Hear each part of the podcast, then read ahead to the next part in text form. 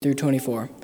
In those days I also saw Jews that had married wives of Ashdod, of Ammon, and of Moab. And their children spake half of the speech of Ashdod, and could not speak in the Jews' language, but according to the language of each people. Please be seated.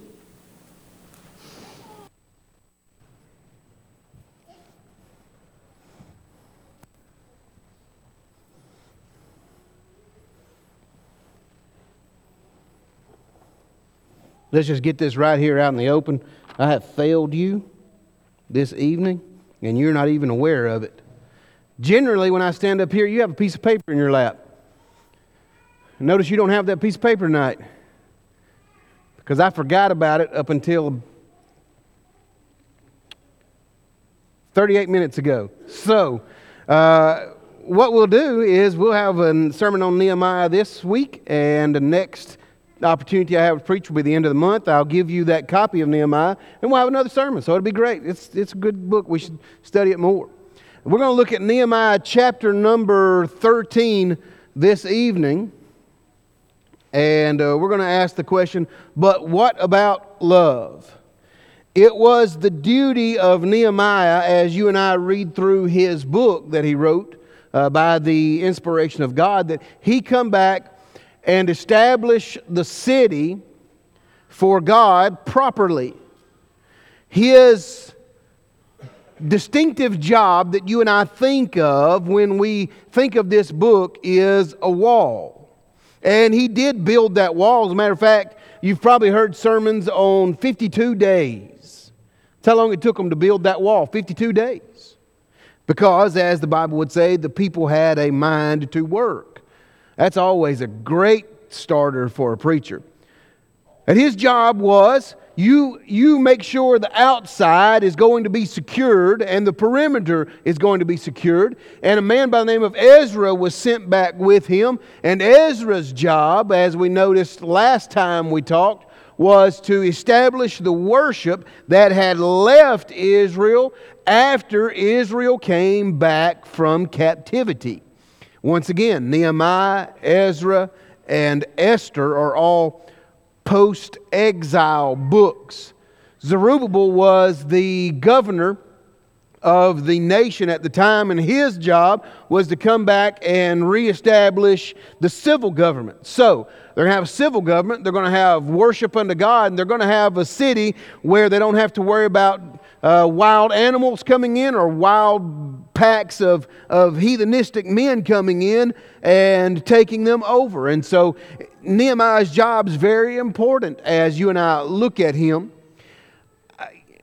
I'd like for us to look at something that I don't guess I've ever seen really until this past week.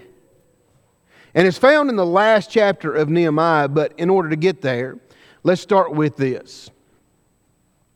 God's design for marriage has been the same since the garden up until February the 13th of 2022. And if you're watching online, that's the day this sermon's being preached.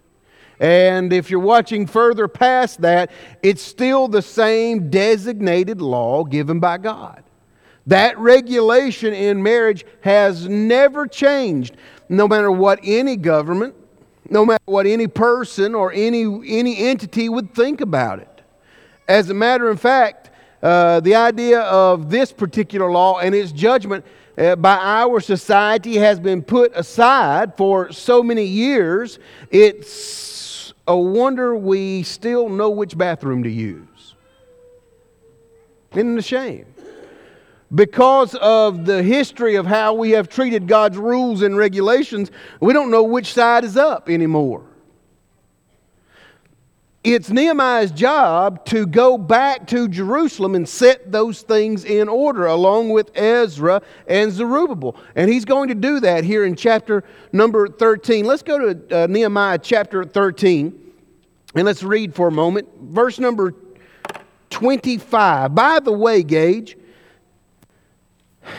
I should know who's going to read those verses. And if I would have known that, perhaps I would have given you a couple of easier ones, but you handled those very well, and I appreciate that. Let's pick up where he left off.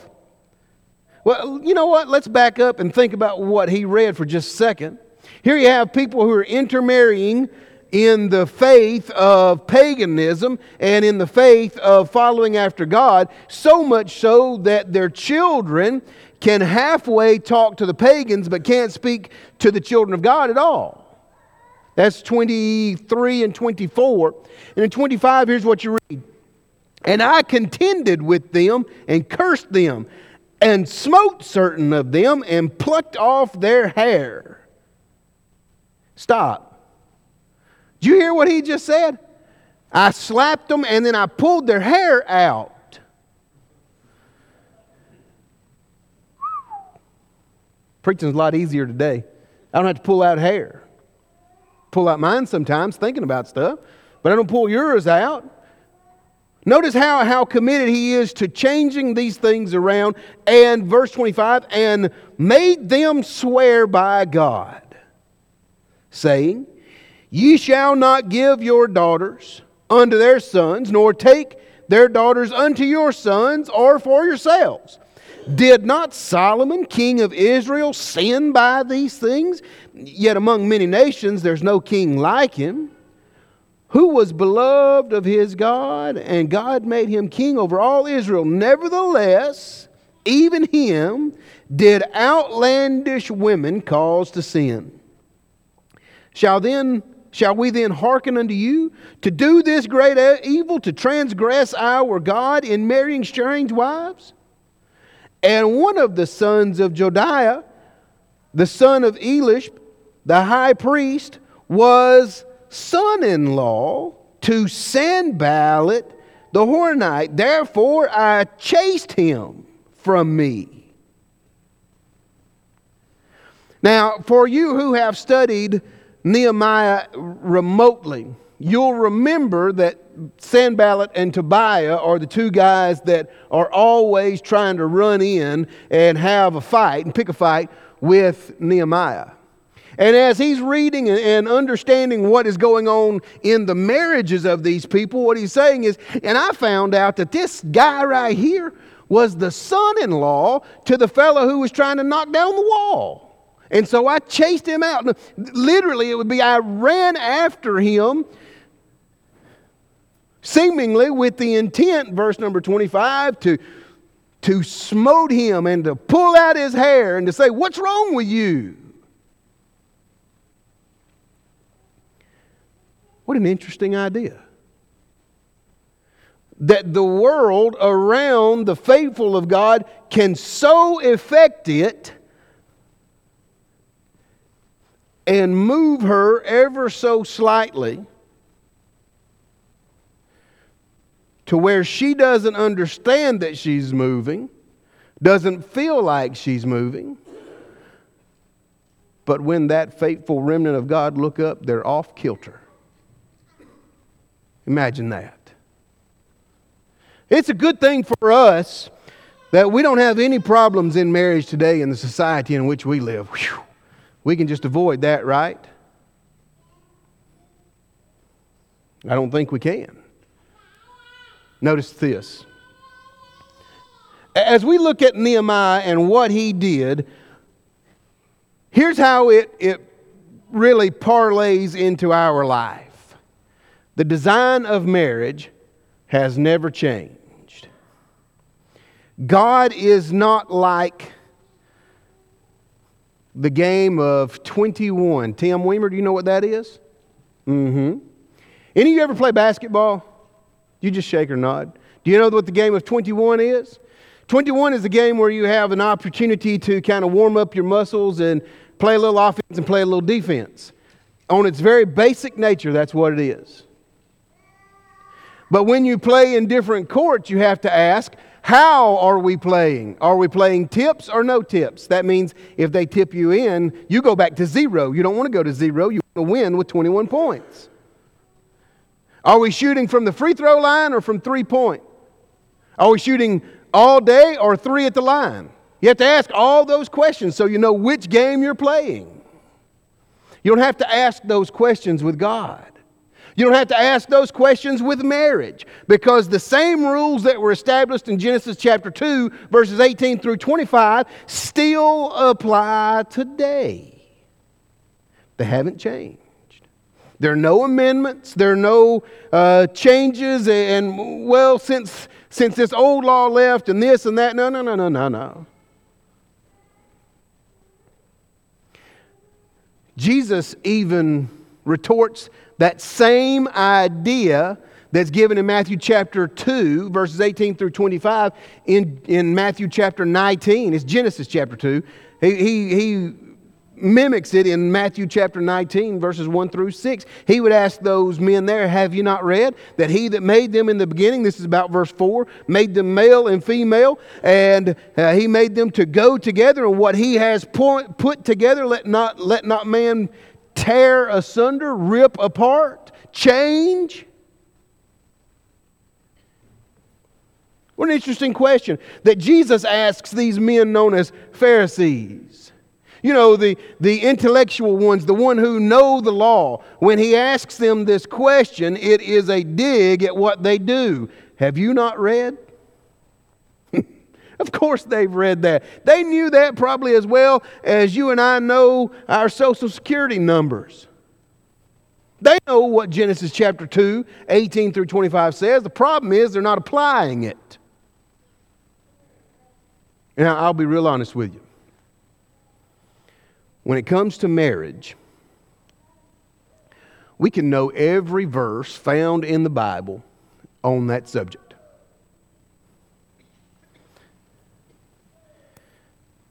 And not apply those things and be dead wrong.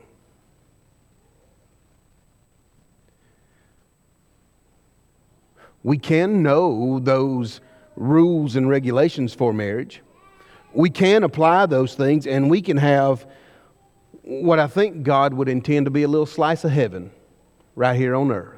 You know what the other option is to not apply those things the right way and have a little slice of right here on earth. So let's look at those things. Here are the facts. Marriage. One man, one woman, one lifetime, with one exception. Isn't that easy? All right, I want you to sear into your mind this particular slide.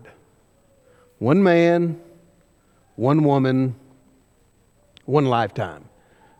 And we're going to answer every marital question you have tonight. Are you ready? Let's do it. All right, preacher, what about homosexuality? Does it fit with one man, one woman? Nope, then it ain't right. What about multiple marriages? Does it fit with one man, one woman for one life? No, then it ain't right. What about polygamy? Does it fit with one man, one woman with one life? No, then it ain't right. What about living together? What about one man, one woman, one lifetime? The parameters of God's rules are extremely easy, and we need help to make them difficult, but we found the help. We've listened to society long enough who tells us that anything and everything is marriage. Shame, shame, shame. Does it fit within this rule? If it does, then it's marriage. If it does not, then it's something else masquerading as marriage and wanting to be slid into the group of marriage, but that doesn't make it marriage. Remember this morning? I can stand inside a chicken coop, doesn't make me a chicken. Brandy and I can live together for years and years and years. Doesn't make it marriage.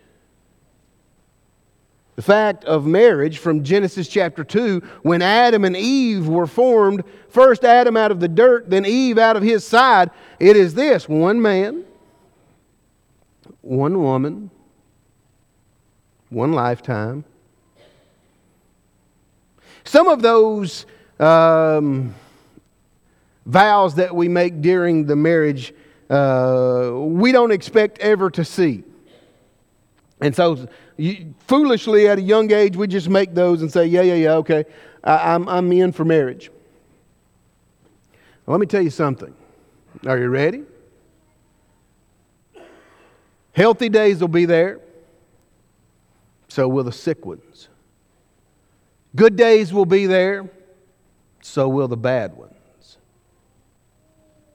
Pay attention to what you're agreeing to, because you're agreeing to this for life.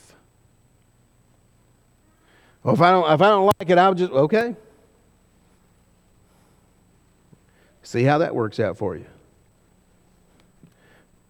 All right, preacher, but what about the Old Testament and multi-marriages that we find throughout those pages? I can't speak to that. Here's why. One, it's my job to decide if God is satisfied with those multiple marriages in the Old Testament. That ain't my job. I can't speak to it. Secondly, it is also the fact that that is an Old Testament practice, and I live under a New Testament law. So I don't even live in that same idea, in that same society in which they live. But I do live in this one. Preacher, doesn't God want me to be happy? Does Nehemiah 13:23 through 30 seem happy to you? Where we started, where the children couldn't even speak to the children of God, where Nehemiah ran somebody out and was hitting people and pulling their hair and saying, "Don't you understand?" Does that seem happy to you? Was it necessary? Now, you're not going to believe this, children, that there comes a point in time where you need to be disciplined. And you need to be disciplined further than just being grounded. Corporal punishment needs to be applied. And that's a sad time for you, isn't it? Just shake your head this way. All right, parents, is it a sad time for you? Yeah. But does it have to happen? Yes. We're going to dispel the myth of, doesn't God want me to be happy? If you're taking notes, you can take it. If you want to go back and watch it, it'll be online. You just mark this time in there for them, Tim. You ready? Does God want me to be happy? No, He wants you to be faithful, period. Did you mark that one? Notice this. Still, the fact is, one man, one woman for one life.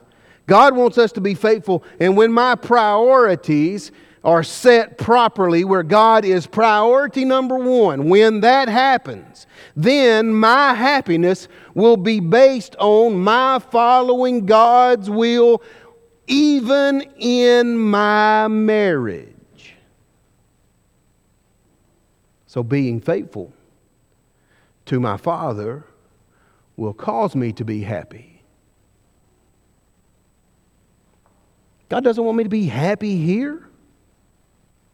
There are plenty of people who are trying to stay here because they don't want to see Him and they don't want to have to face what's coming up.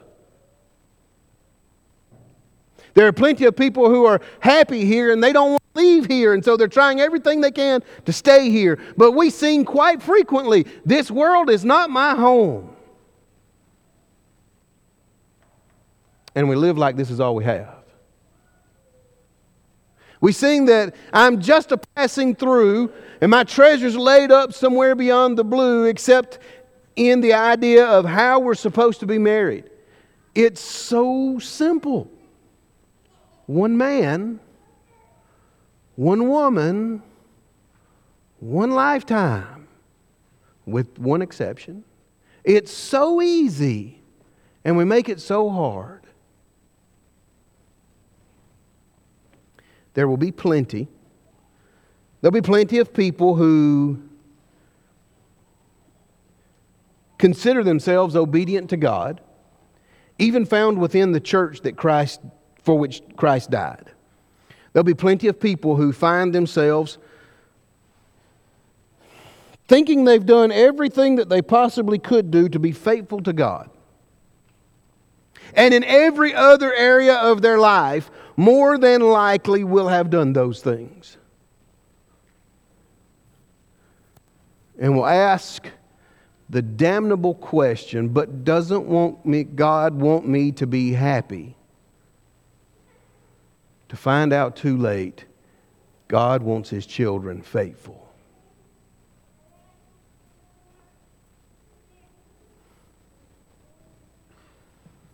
In order to be a faithful child of God, you first have to be a child of God. That's just kind of how that thing works. You have to hear what He has to say and believe those things, repent of your sin, confess that Jesus is the Christ, and be baptized to be added to His family. And then from that point, you have to live a life that says, I'm going to do what God says is the best for me, no matter what anyone else will say or how it will be reflected in society, that I must do exactly what God wants me to do. That's faithfulness. It's the idea of being lorded over by Jesus the Christ. It's the idea of me being subject unto what He says and how He says it. We're not going to have a great cleansing like Nehemiah did, where we're going to run through and just chase people around and say, you've got to... Let me ask you this. If we did have that, would we be chasing you? If that's the fact, wouldn't you want to correct that before you have to give an account for that?